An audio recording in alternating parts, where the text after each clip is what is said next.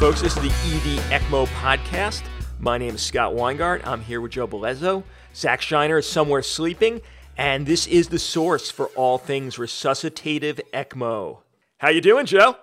Doing great. Thanks, Scott.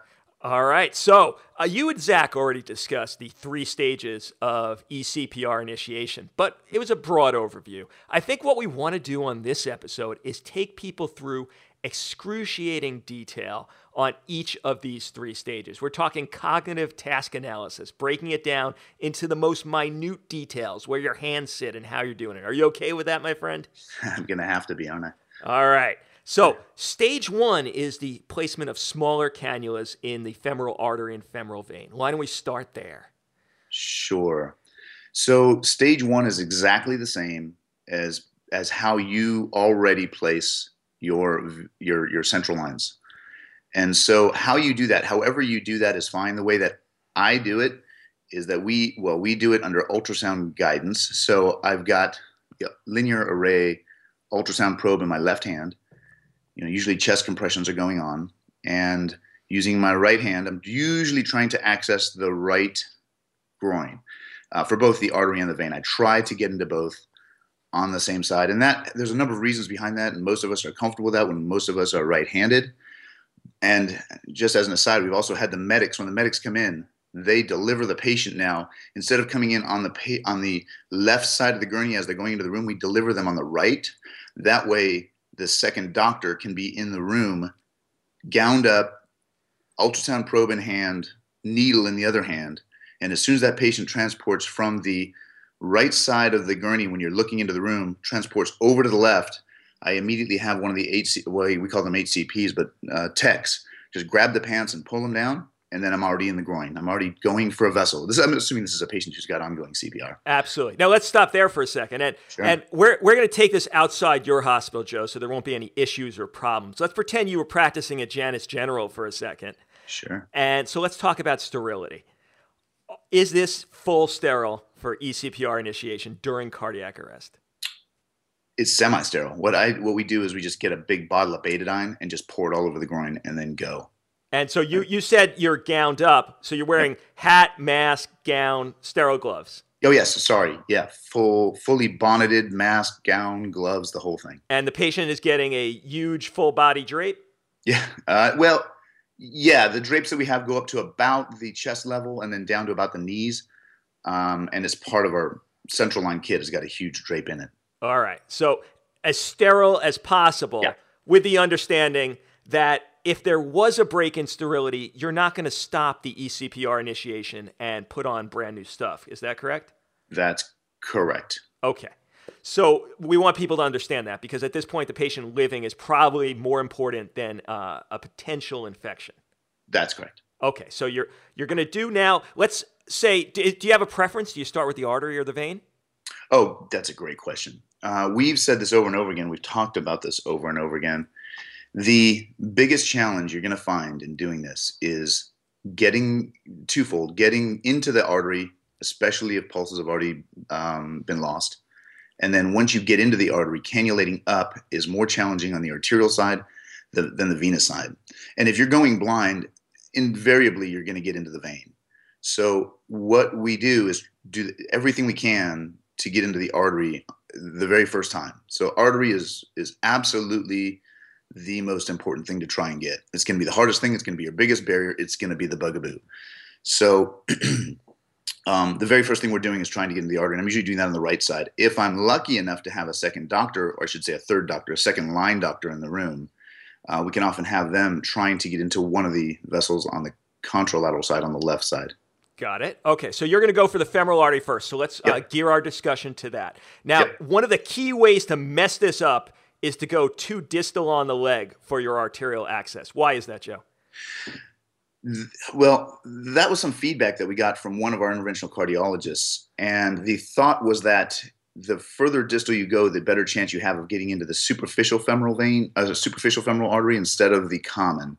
And there's a, um, if, anatomically, as that superficial dives down and then turns, that's a point, that's a, that's a, a right hand or an upward turn where these big cannulas can get kinked up and sometimes back wall or go outside the back side of the vessel. So the recommendation at that time was that maybe we should be getting up into the groin higher to know, more proximal, right along the inguinal ligament, in order to have a better success at getting into the common femoral artery. Now, you see the artery on your ultrasound screen. You're mm. in transverse right now, and you hit something and you get blood into your syringe, and you're really pleased with yourself. Is there any confirmation for whether you're actually in the artery or vein at this point, or are you just hoping that putting it in the middle of your screen and aiming towards it gets you where you want to go? If you can solve this problem, uh, you that this is the biggest this is the biggest challenge we have is when when when pulses are gone and you know able to identify and differentiate the artery from the vein and then knowing that you're in. It's so damn tough man. Uh, you know both vessels both, both the blood returns both dark. It's it's really tough. And there's not a really good solution to my knowledge right now. If we have a patient who has ongoing cpr and we've let's just jump ahead really quick but we've finished stage one so we've got two vessels in that were reasonably two lines into the vessels and we're reasonably assured that or we think that they're in the proper position but not 100% sure. One thing we might do we don't have the time to be hanging you know pressure bags and trying to determine whether or not the you know um, the, getting a manometer out and all that kind of stuff obviously i don't think it would help anyway uh, during well, cpr that's actually true so uh, what we'll sometimes do is a bubble test so during cpr during the um, during the pulse check, we'll have we got to get the ultrasound in your hand. We just have to switch transducers on the machine. Our machine is just a button to switch transducers. Just reach your arm up, uh, look at the heart. Number one, you're going to see whether or not you have a beating heart. This is during your pulse check. But number two, you can blast a 10 cc syringe of saline into each of the lines. Blast that in while you're looking at the heart. And I'm looking at the heart using a, a parasternal short, is what I usually use, parasternal short axis and then uh, you, when you're looking at the right heart, you'll see this just this snow of uh, you know this this just blue, you know white out into the right in the right side of the heart, and then you know that you're in the vein. Again, though, that's just confirming that you're in the vein. Um, that is, there's not a way to confirm that you're in the artery, though. Uh, so th- that's, that's the biggest biggest challenge. Truthfully, we try to do the best we can. If you see two vessels and you know you've got a line in each vessel in the right, uh, you know, the right femoral vessels, um, often this is you know a bit embarrassing, but you often don't find out until you get the pump going, and then troubleshooting things and realizing that you're either in both both both lines are in the artery or both lines are in the vein. Got it. All right, so that's a potential problem that we will yep. troubleshoot later. Yep. So you now hit your artery. The resuscitation gods have told you in your mind you are in an artery. You place a wire in. So now you have a wire in the artery, and it's the for you guys a five French cordis. Um, though really it could be anything that's accessing the artery because this at stage one is just holding place for later on. And so you have a wire in, and now you're going to place your five French cordis. Are you making a sizable nick right now, or are you making a nick just big enough for the five French cordis? just big enough. Okay, so the five French cordis is in, and you're. I guess we at this stage we should talk a little bit about dilation because I think there's a lot of people in emergency medicine that are doing this wrong. When you're passing the five French dilator, what is the angle in relation to the vessel? Are you going perpendicular and actually going against your wire, or are you actually laying it up against the leg? I, I, I go I do not go perpendicular, and I think that the problem we just mentioned this, but the problem there is that you then have a a 90 degree angle you're, you're going to get to when you're going to dilate and increase your risk of backwalling that vessel. So laying it down sort of um, more in line with the leg is just going to be a better technique when it comes down to later on when you get into these giant cannulas trying to place them when you've got a perpendicular line from the skin down to the vessel is just it's it's very very difficult so this is a key point to keep in mind. You should always be dilating as parallel as possible to both the vessel and the wire. And this is going to save you so much trouble later on. And this is applicable for everything we do in emergency medicine because if anyone's even placed a triple lumen and kinked their wire, this is how it happened is during yep. the dilation step. Yep. And we've got some uh, tips and tricks that we can get by if, if by chance you got a big 400 pounder and you, you, had to go somewhat perpendicular. We've got a couple of t- tips and tricks we can talk about down the line on how to um, how to better you know uh, improve your success on getting these big cannulas in when you've had to go that route. But we'll get to that later. Fantastic. Okay, so now you have a five French dilator in the artery. You're happy with that. Yep. Do you now go for the vein? As stage one, or do you start placing the actual stage two on the artery, knowing that it's just going to keep getting smaller and smaller? No, I think that once you're in the vessel and you've got a, you're reasonably sure you've got a good line in that vessel, you're good to go. Uh, I would just cap that off, or you know, uh, put put a line to it. In fact, what what what we do is we transduce that and look at that on, uh, you know, we make that a, a femoral art line and use that during the course of our resuscitation to manage drug, you know, drug delivery and uh, and and that kind of thing. So um, no, we we use that line. We don't just uh, we don't just start dilating it up. So that one gets used as an art line while I'm placing in the femoral uh, femoral vein. Brilliant. Okay, so now we've completed stage one. Unless there's anything particular to the vein you want to add, Joe. No, it's uh, we use a nine French Cordis, but you can use anything you want, as you just mentioned.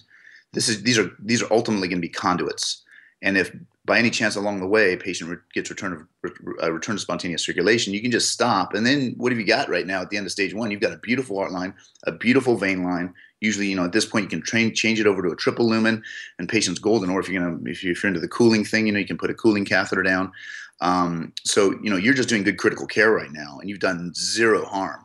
Uh, and then you decide whether or not you're going to move on to stage two. Perfect. Okay, so we've hmm. decided to go for stage two. The code is still ongoing. Yep. And so now let's start off again with the artery. So essentially, you're going to put a wire in here and take out the place holding cordis. How deep are you placing this enormous length wire? So your venous line is very long. When your ultimate cannula that you're going to be putting in is very long. So you're going to want an extremely long wire that's going to go all the way up, you know, to the region of the right atrial inlet.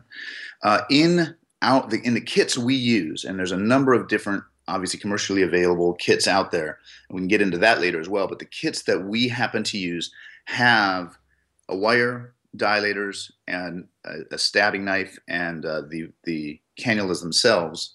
And so we already have the wire available to us, but there are a number of you know wires you can use that are separate. And I will say one thing: the wires that we have in our ECMO cannula kits are really flimsy, and most of them are. And I believe that most of them are because they're made for cut down. They're made to be done in an operating room setting.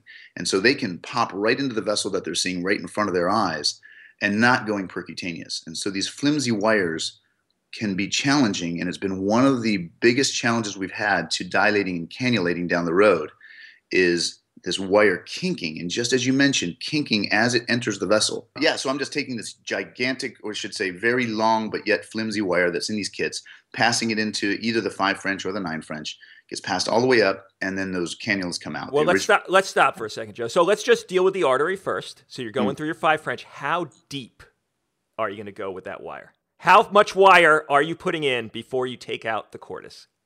So the wire has to go in deep enough that is going to extend beyond the end or the tip of the uh, venous or arterial ECMO cannula you're going to put in, but not too deep. And when I say not too deep, the way that we do it is a, is, is a rough estimation or an eyeball. And you, you know you can see that you're putting in a line in the venous side, and you're going to cannulate up the venous side. So you need to be up to about the right atrial inlet, but not much further.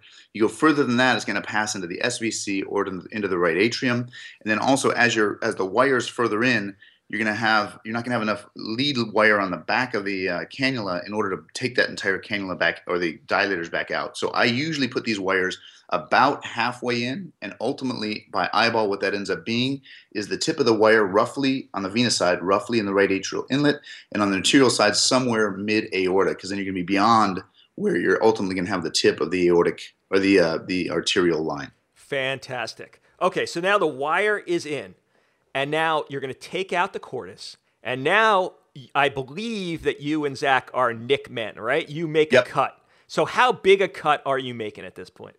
You cannot pass these big cannulas without making a big cut. I've, we've, we've well, we'll, we'll talk about that um, because the Alfred folks will disagree with you. But I know you guys do like the cut. So how big a cut are you making? I'm making about a two about a two centimeter cut. It's big. These lines are big and it's big. And we get hung up when we're passing these big, can- oh, we're going to take a step ahead, but as we're passing the bigger cannulas in, we get hung up on fascia that's down below. And so we make a big stab and I hub, you know, they get these little thumb-sized uh, knife uh, uh, blades that come in these kits. There, you can hold them between your your thumb and your index finger, and it's probably how long are those knives? They're probably the blade tip is probably a centimeter and a half long, and I hub that all the way down and then pull it all the way up. And you're not going to get into the vessel at that point. The vessel is still deeper than that. And it, another way to avoid getting into the vessel is you actually want to keep mostly parallel. You don't want to again do perpendicular. You want to go along the wire. So you follow the path of the wire, and then that's going to hopefully keep you away from the vessel. In in the experience that we've had, most of these patients are pretty heavy, and you with that little knife that you, you take any knife, you take your uh, you know a, a, regular knife that you uh, an 11 blade that you have in a kit, you can seriously unless you've got a tiny little thin patient, which these patients don't ever seem to be, uh, you can hub that thing, and you're not uh, you're not going to get into the vessel. The vessel's deeper than that. Period. Absolutely agree. And are you making a cruciate incision, Joe, or are you just going with one direction? No, I go uh, longitudinal. I go in line with the wire. We do not do a cruciate cut. No. Got it. Okay, so now you got a great big cut in there. Bleeding is probably going to start. Are you going to mm-hmm. ignore it at this point, or do you do anything about it? Ignore it. Okay, fair enough. So now you got a wire in there, you got your big cut, and now you're going to grab your first dilator. Uh, do you just go right down the line, or do you have some kind of pathway for which one you grab first? Is it uh, going to be you know different for the artery and vein because you're going from five French, uh, and the other one you're going with a bigger French Cordis? How you picking your dilator? The each kit has serial dilators within the kit, and uh, if I recall now, the venous I think has three dilators, and the arterial has two, and the last dilator in the venous kit is a is a very big fat dilator, and that last dilator is. Um, and I don't honestly know the caliber of that last dilator that's in our kit, but it's pretty big and it's very stiff. And so that's kind of a crucial point. If you can get that last dilator in, your chances of getting and put it in, so you're going to pass it over the wire into the vessel and then pull it back out. Your, your chances of getting in with the with the um, with the ECMO cannulas are a lot better. That last dilator seems to be the, the the telltale as to whether or not you're going to successfully get in. Fair enough. Now let's talk about this dilation. In an ideal world, in the best of all worlds, there'd be someone manning the end of your wire. You would just say facing the vessel. They would put the dilator on the back of the wire, pass it to you, and then you'd be able to do your dilation. But it sounds like most of the time you don't have that luxury. Is that true, Joe? Not well in our in our shop. We've got a lot of docs sitting around, and there's usually a lot of spectators uh, in these in these in these cases. So I actually usually do have an extra set of hands that are sterile. Um, and sometimes what we'll do, this is again jumping aside for a moment, but we have a, a very active and very uh, strong um, uh, relationship with our trauma surgeons. They're happy to come down and just be they'll they'll come down and they'll just be assistants and all they do is hold wire for you and pass the big cannulas over and pass them down to you so it's kind of a luxury that we have you can zach proved this the other day you can do this on your own fully draped patient wires out on the patient's bed on their on their lap and you can do this all yourself. But it is, you're right, you're absolutely right. It's nice to have an extra set of hands passing these to you. Let's talk about it as if you had a helper. So that's going to make our discussion a little bit easier. So they put that first dilator on, it's on the wire, they pass it up to you. You're doing your dilation now. Now, for me, it's key to, we already talked about the angle, but also to be exceedingly gentle. And. I use a twisting motion and the key that was taught to me, beaten into me, is that throughout the dilation, I'm gently moving my wire in and out to make sure that it is still unkinked. What are your tips for this portion, Joe? Those are, man, you just beat me to the punch. Uh, those are the absolute necessities. You, you it's exactly right. So, um, just as you just said, I do the exact same thing. I have, and remember that as you're dilating, this gets really bloody. And yeah, you're going to kind of ignore it, but I usually have a big stack of four by fours in my left hand, which is right over the wire. So my left hand has a stack of four by fours over the wire just to try to inhibit uh, you know, just pure hemorrhage, while my right hand is passing the dilator up. And then when you get the tip of the dilator down through skin, you're going to feel a little bit of a of a nudge as you're passing over the fascia or through the fascia. And sometimes it'll get hung up there and a little twisting motion there is good. And then when you get down to the vessel, there's that, again, that, that 30, 40, 50 degree turn from the angle that you've gone in into the vessel. And that's a key point. You don't want a back wall there. And so you're going to go very carefully with a little bit of a twisting motion. And if you get hung up at all, I do the same thing you do is I reach back and grab that wire and slide that wire back and forth and make sure it's still not kinked and it's in good position. And if it is, then I just work with it a little bit back and forth on that dilator, just very gently massaging it back and forth. And if you just do that lightly, typically things will pass. Now, one one trick here is that that biggest venous dilator, or actually the last dilator in both the venous and arterial lines, often do get hung up on fascia. So one little side tip is while that dilator is in, you're talking about the last, the third dilator, the last dilator before you put in the cannulas. That dilator, if it gets hung up, you can take a Kelly, a curved mosquito clamp, pass it down along the top, the, the surface of the line that's facing the ceiling, and pass that down almost to where that's kind of hubbed. You think it's right above the vessel, and then you do a blunt dissection. You just open that up and pull back, and that usually tears that bit of fascia right there just enough to allow that dilator to pass. That's a fantastic tip. All right, so now let's say you've now made it to the point of that first pop through fascia, and now you're waiting for that second bit of resistance getting into the vessel. How much further do you go with your dilator? How much into the vessel itself do you dilate? I personally hub the dilators and then bring them back out. It just gives me reassurance that I'm in the right place and, and things are moving smoothly. And with the atherosclerosis of these people in these in these vessels, it's sometimes nice to know before you put in these huge ECMO cannulas that you've got a good play inside that vessel. So I hub the whole thing and bring it all the way back out. Do you do it just once for each dilator, or do you do multiple dilations with each dilator? It's a really good question. I usually do just one if it's really passing smoothly but the, you know you, there are those ones that you pass it in and it just you feel a little bit of resistance. And so i will sometimes slide that dilator back and forth just to create a nice groove in there uh, to hopefully give me better success. All right. Now again since we're in the ideal world you're going to take that dilator out after you've done a few passes or you're happy with it and your partner will take it off the wire and put on the next step of dilator until you've done all three dilations. What are you doing to control the bleeding while they're doing that for you just number one, know these this is bloody. And you only have a little wire into a vessel that's dilated especially the arterial side and blood is it's it's a bloody procedure. They're not in the in the in the several minutes it's going to take you to do these dilators and put in the cannulas they're not going to bleed to death but you can only do what you can do. So again, what I'm usually doing is taking a pack of 4x4s in my left hand, applying as much pressure as I can over that hole where the wire is going through, while I'm using my right hand to pass each dilator in, as we talked about, and then passing the cannula in. But that's about all you can do, to my knowledge. Is it worth actually positioning yourself distal on the venous side, because that's where most of the blood's going to be coming? I I don't know what your experience has been. Mine hasn't been. I can usually have my left hand. I'm usually right I'm, I'm standing perpendicular to the patient's groin, and my left hand is is uh, how do you? My fingers are pointed towards the patient's toes with a packet of uh, four by fours in my hand, and I'm holding pressure right there as my right hand is passing the dilator in sort of from the feet down towards the groin, if that makes sense. Yep, it totally makes sense. So essentially, if your fingers are splayed a little bit wide enough, you can get inflow and outflow direct pressure while yep. changing those dilators for you. All right, you've done three dilations. You're feeling really good now. Now you're ready to actually put on the uh, cannula itself with its own internal dilator because there is a dilator sitting inside the cannula. Now, for reasons I don't understand, Joe, they do not lock together. So how do you how do you not screw this part up?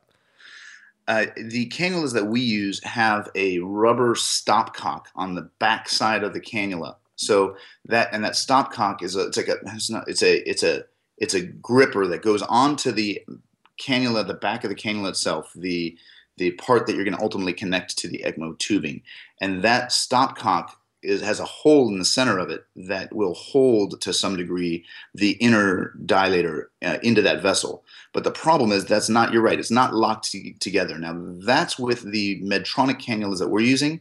I've just looked at the new Maquet cannulas, and those cannulas do have a little lock mechanism that's way better. And so we're going to start trialing those as well.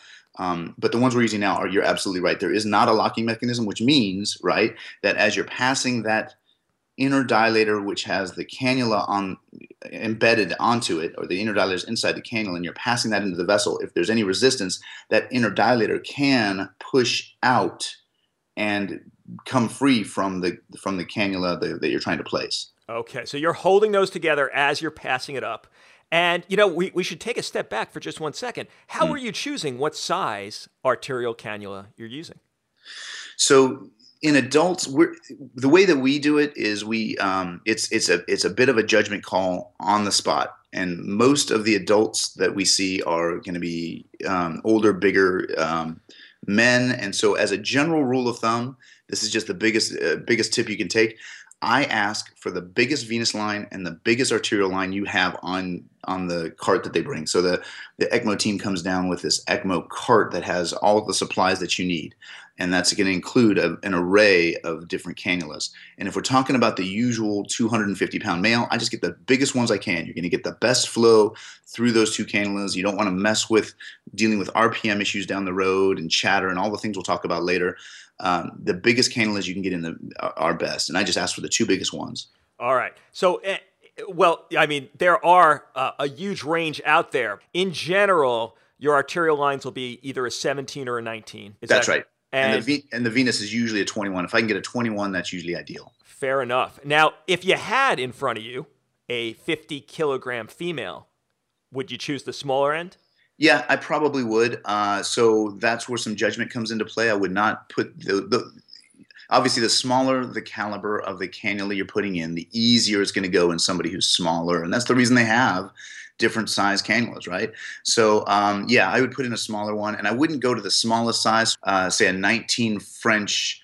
Uh, or a eight, maybe a 17 to 19 French, somewhere in there, uh, venous, and then a uh, f- say a 15 French, 16 French arterial. Fair enough. Okay, so now we're at the point where we're actually putting that arterial catheter in, and on the arterial side, you're just going to hub it, correct? Yep, yep. Because remember, that's that's the shorter of the two lines, and it just needs to go up into the either the iliac iliac artery or into the distal portion of the uh, of the aorta. Fair enough. Now, if we switch over to venous, because you're going to do the same steps uh, pretty much up until this point where you're placing the venous cannula in, how do you know how deep to go in on the venous cannula? That's a great question, and we're going to try and get into some of the tips and tricks on that later as well. But this is tough, right? Because you don't, and your adrenaline is flowing, and you are amped up, and you're about to put somebody on cardiopulmonary bypass, and your your your heart's racing, and so the inclination is to hub the venous side. And the problem there, and I've done this myself, the problem there is that you're going to hub the venous side, but you're also going to be putting the tip of that cannula into the right atrium and burying the tip of the cannula there. So what we do is it's another estimation, but it's sort of like when you you're going to put in a, um, a pacing wire. You you estimate sort of the distance um, from the patient's groin up into where you think the right atrium is. You can do this under ultrasound guidance, but people are usually getting CPR at this point, so that's not really a possibility. So we estimate that distance, and then I pass the venous line in until I think I'm there, and then we then troubleshoot whether or not we're in the right place a number of different ways. But one of the easiest ways to do that is just hook them up to the to the circuit at that point and see what kind of flow you have. And if you've got decent flow you're good to go at least for the next 30 minutes to get them where they need to go where you can confirm placement Fair enough. And if you had to just do a visual measuring on the patient, you could kind of lay it out to their groin from their inguinal crease to their center line and then up around to the level of the xiphoid. That's going to get you pretty close to where you want to go. yeah that's right and if you err a little bit shy or a little bit short you're probably better off than erring, erring a little bit more distal because if you hub that distal tip of the venous cannula into the right atrium you're not going to get good flow and that's probably not good medicine right there Fair enough. Now, uh, what we should have said before is once you've gotten that arterial cannula in, now you need to take out the dilator and the wire. And you can actually, surprisingly enough, screw up this part too. So, what are your tips for that portion, Joe? So yeah, this is a great question. So as you you have the inner dilator inside of the arterial cannula, the venous cannula is going to be the same, but the arterial one is more important because if you can imagine, you now have a 20, you know, you have a 17, 19 French line in the femoral artery, and if you just pull that dilator out, you just now got a gunshot wound to the groin, and it's hemorrhaging on you. So and blood will hit the back wall. So the trick there is you're going to have these clamps that are uh, sort of like a mosquito, but it's got blunt tips on the uh, wh- wh- that are going to grab the line. It's a line clamp. They're, And they're, what- they're non-marring. They won't destroy the actual uh, the, the line itself. And there's actually portions of the ECMO catheters that are specifically made for the clamping. They're a little bit reinforced, and they say clamp here. wow, you have those? I don't have those. Uh, don't say clamp here. I need we need that now. So The, I'm uh, just drawing on it with a sharpie. The Maquet do. Ah, so I got to take a look at those. I did not see that. You've you've got me again, my friend. Yeah. So what we're doing is we're taking the wire out. The wire comes out. Finger goes over the hole where the wire was. That goes gets put aside. Then we're taking the clamp and placing it over the cannula, but not clamping it yet. And then you start to draw out the inner dilator, the inner trocar dilator. You start drawing that out to the point that you can that the tip of that dilator you can see inside the cannula, just outside of the skin and you can see a wall of blood sitting there, bright red blood getting ready to explode out the back of that cannula. And then you, in a one brief motion, you're going to take that dilator out quickly and clamp the, the, the line immediately. So that's the key tip on that one. You have to remove the wire first before you try to take out the dilator uh, and clamp, or else you'll be clamping with the wire in there. You'll have to unclamp. It's going to be a huge mess. So take the wire out, put your finger over the hole, then as you're pulling the dilator, just as it passes your clamp, you clamp the cannula. That is perfect. Now, I think at this point we've completed most of stage two. I think we're going to leave stage three and actually hooking up the machine uh, for another episode. Joe, is there anything final you'd like to add about the uh, cognitive task analysis of stage one and stage two? Did you want to? Uh, did you just want to put the cannulas to get to put the just just hook the tubing up real quick, well, just to finish off sort of stage three, and then leave pump stuff for later, or do you want to just leave it where we're at right now, just cannulization? I, I think we'll we'll stop there. I think Sure. we have plenty to process because we have all sorts of fun issues to talk about with air embolism and everything else for the stage three portion. Sure. All right. Okay. Yep, that sounds good. This was fantastic. This was Scott Weingart and Joe Bellezzo. for ED ECMO, your source for all things resuscitative ECMO and eCPR.